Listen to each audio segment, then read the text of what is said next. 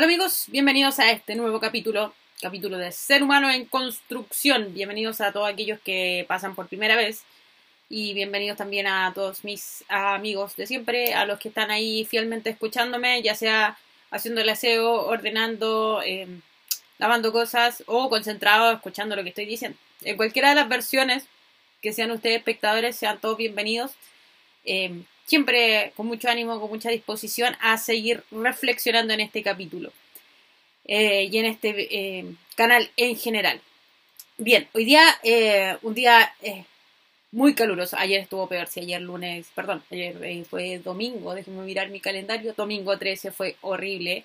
Aquí donde estamos, 33 grados espeluznante. Hoy día andamos por la misma. De hecho, estoy grabando el video un poquito más tarde porque la verdad es que el calor eh, no deja hacer nada. Yo personalmente soy muy inviernista, entonces eh, trabajar bajo estas condiciones de calor son terribles. Eh, valga un saludo, no sé si ve mi video, pero bueno, ahí va también un saludo de cumpleaños hoy día especial a eh, compañero Esteban Castillo. Eh, un abrazo grande, páselo bien, pues si puede ver The Office, véalo. Así que saludo. Bien, terminando ese paréntesis reflexivo, saludos y demás, y que ya me estoy acostumbrando ya es parte de, este canal saludar a aquellos que me ven, a aquellos que escuchan. Hoy día vamos a hablar un poco de la, como dice el título, y la culpa no era mía. Eh, bueno, es un poquito engañoso el título porque realmente no voy a hablar de feminismo, aunque parecía que iba a decir eso por la canción de las tesis. Eh, por fin no le tengo miedo a la palabra tesis. Eh, pero voy a hablar un poco sobre el tema de la culpa, de echarle la culpa a los demás. Como digo ahí, la culpa no era mía, era del gobierno anterior.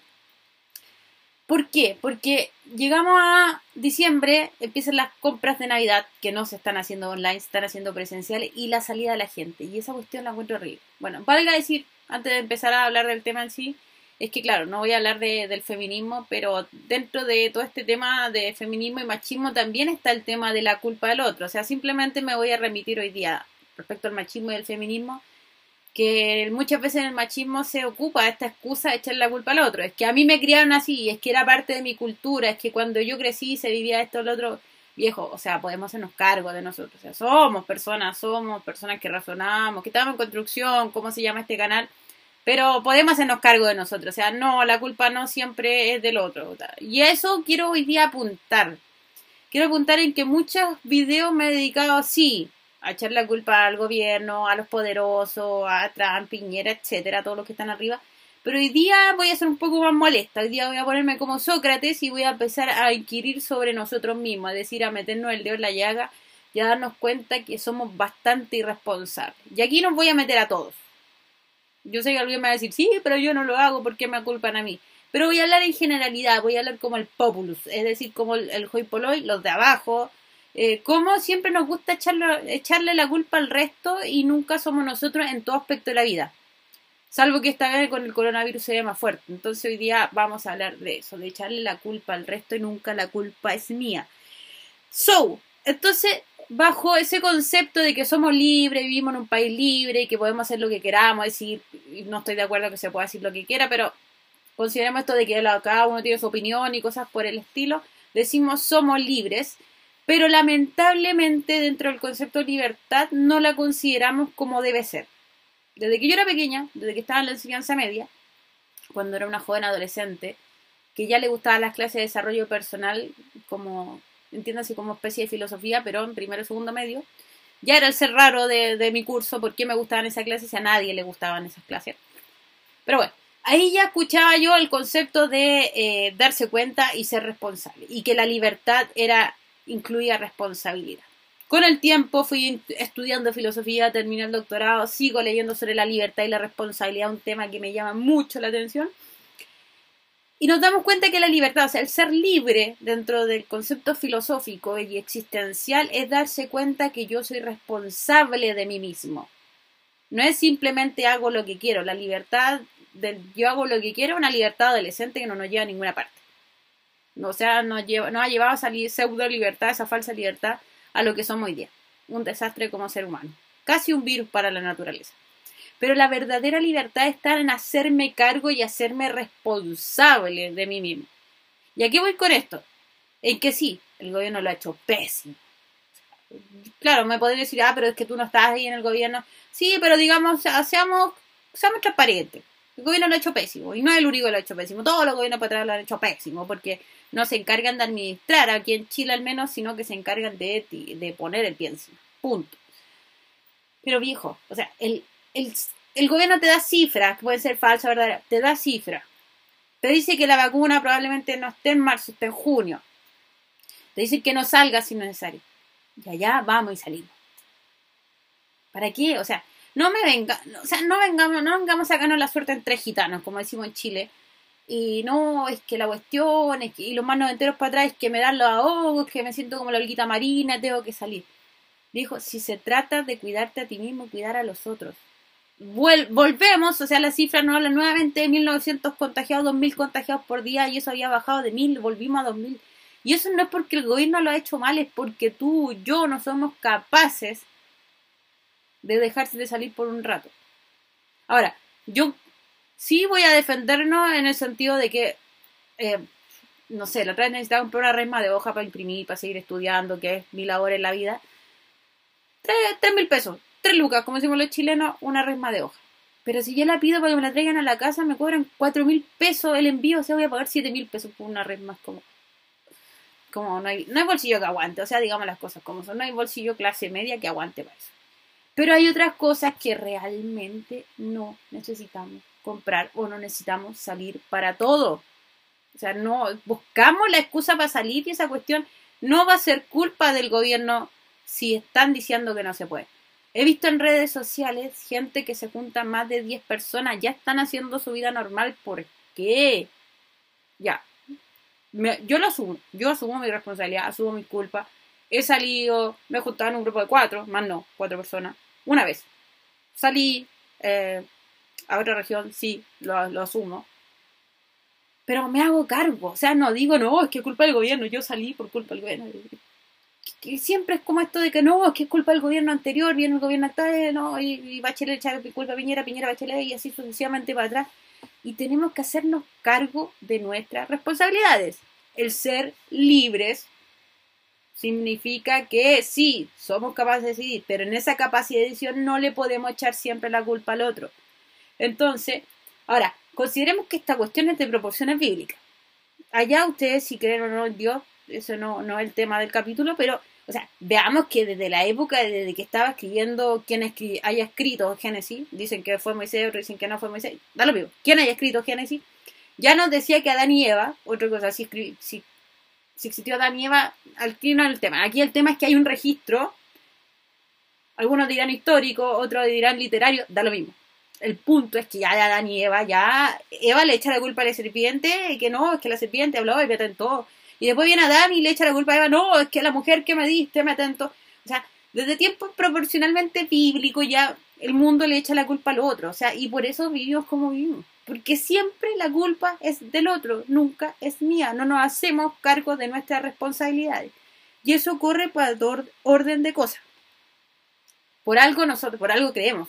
Bueno, si hay algún determinista aquí que cree que no, que la vida está por sobre mí, allá esa persona, eh, lo respeto, no es mi punto, pero, o sea, si los que creemos es que hay un libre albedrío, que hay una decisión, no nos hacemos cargo de nuestras decisiones, no nos podemos echar la culpa siempre al otro. Sí, hay, o sea, como les digo a mis alumnos que van a salir a la universidad, al, al profesionalismo, la vida es cruel y tienes que hacerte cargo de cómo vas a enfrentarla. No puedes andar llorando toda la vida porque el otro me miró feo, que el otro me hizo acá, que el otro me miró allá, es que yo si hubiera sido acá. Sí, la vida es terrible, tenemos que hacernos cargo de muchas cosas que no nos tocarían hacer cargo, pero seamos responsables. La culpa no siempre es del otro. A veces la culpa sí es mía. ¿Por qué? Porque yo digo cosas que no debiera, yo tomo decisiones que no debiera y la culpa no siempre es del gobierno. Hay un cantante muy bueno, conocido, muy conocido, se dice que es el padre del reggaetón, que es Vico sí, que tiene una canción que dice es en el corazón donde comienza la guerra. O sea, a veces nosotros somos culpables de lo que nos está pasando. Y ese es un problema histórico, echarle la culpa al otro.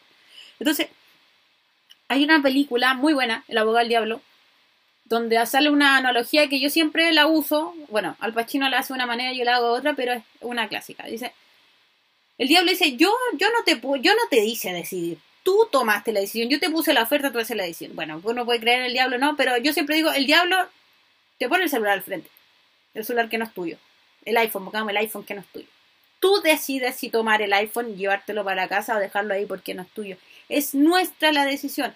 Entonces, dentro de, de la de esto que estamos viviendo, esta pandemia, que no somos capaces de, de, ser conscientes y seguimos viviendo nuestra vida normal y vamos haciendo de todo y vamos saliendo a carrete y vamos a hacer el año nuevo y, y juntarnos entre mil personas. Entonces, no, la culpa en ese caso no es del gobierno. el gobierno, como digo, lo ha hecho pésimo pero la culpa no es del gobierno en ese caso. Y voy a contarle un secreto desde la psicología. Bueno, no soy psicóloga, pero me llama la atención la psicología.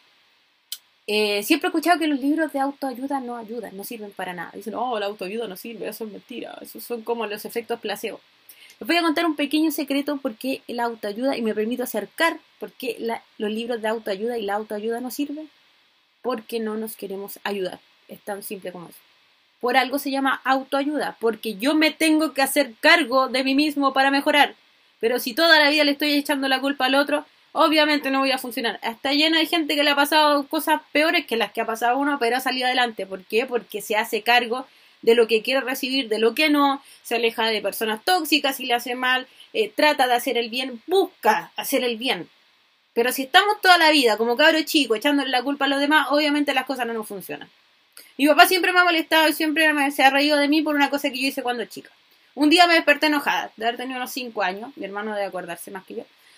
Tenía unos 5 años, me desperté enojada. Mi papá me fue a preguntar por qué me desperté enojada y yo le digo, no, es que yo me desperté y mi hermano me molestó. Mi hermano nunca había estado en la escena del crimen. Pero yo tenía 5 años y le estaba echando la culpa de mi hermano porque yo estaba enojada. O sea, está bien, un niño 5, 4, 5 años, pero ya nosotros somos grandes y echarle la culpa al resto, o sea, para y mal la cosa. Sí, la vida es desigual, yo entiendo. Eh, no es lo mismo tener un capital cultural que tener otro cuando queremos estudiar. Yo eso yo lo vi en carne propia. Pero está en uno también querer esforzarse. Lamentablemente vivo en un país que el esfuerzo no vale la pena. Tú te puedes esforzar mucho, pero siempre va a haber alguien que te va a pisotear porque es conocido a alguien y el nepotismo en Chile corre a toda banda. Pero no por eso excusémonos en que otro me está haciendo mal, cuando yo también me puedo esforzar en algo. Como les digo, clase media. Mi capital cultural era mediano, no era mucho. Todavía no vivía la tecnología. Mi primer computador lo tuve cuando estaba en segundo medio. Sé vivir en carne propia, lo que es, en un sentido figurado, andar en una bicicleta normal cuando tus compañeros andan en una mountain bike. ¿Por qué? Porque estudié en una universidad donde el capital cultural de todos era más amplio que el mío. Porque vivían en una clase social un poco más alta que la mía. Sí, como digo, en analogía tuve que, mientras ellos iban en una mountain bike, iban rápido, yo tenía que pedalear el triple. Sí, es culpa de cómo vimos esta sociedad que algunos tengan que pedalear más que otros. Pero yo soy la que decido subirme a la bicicleta o no subirme a la bicicleta. Le puedo echar la culpa que mi papá no me dio libro, puedo echarle la culpa a mi abuelo que no sabía leer, pero cuando uno realmente quiere conocer la vida, cuando quiere mejorar, ser buena persona, mejorar en tus valores, en tu intelecto, en tus emociones, uno es el responsable, no los demás. El día que le dejemos de echar la culpa a los demás, ese día vamos a mejorar bastante. Como dije, este capítulo simplemente puede que no le guste mucho y está bien. Y si no le gusta y le inquieta, mejor todavía si le inquieta. ¿Por qué? Porque si le inquieta significa que algo estamos haciendo. Algo estamos haciendo bien. Como Sócrates, este capítulo me toca hacer el tábano que molesta a la gente y decirle, no, la culpa no siempre es del gobierno. La mayoría de las veces sí, pero esta vez la culpa no es del gobierno. Si las cifras suben, si estamos haciendo las cosas mal antes que llegue la vacuna, si vamos a, sufrir la interperancia de, de la segunda ola de COVID, no toda la culpa del gobierno. Sí, Piñera lo ha hecho terrible, eh, terrible, París tampoco ha cooperado, pero no toda la culpa es del otro.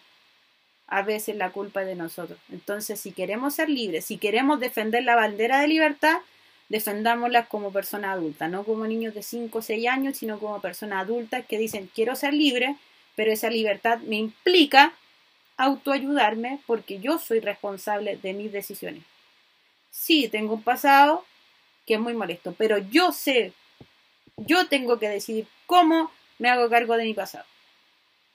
Porque podemos estar llenos de psicólogos, llenos de psiquiatras. Y usted puede ir todos los meses y todas las semanas a su consulta psicológica, a su consulta psiquiátrica. Pero si usted no quiere cambiar, nadie lo va a cambiar. Yo ahora, dentro de la semana, tengo mi consulta donde soy de psicológica, donde voy a ser dada de alta. ¿Por qué? Porque yo le puse todo el empeño, porque yo leía libros de autoayuda y realmente me ayudé yo. Entonces, no siempre la culpa es del gobierno anterior. A veces la culpa es de nosotros que queremos libertad, pero libertad sin responsabilidad. Me salió como Julito Martínez, la última parte. Gran Julio Martínez, para los que lo conocen y se acuerdan. Sí, me salió como él. Bien por eso, porque lo escuché toda mi infancia.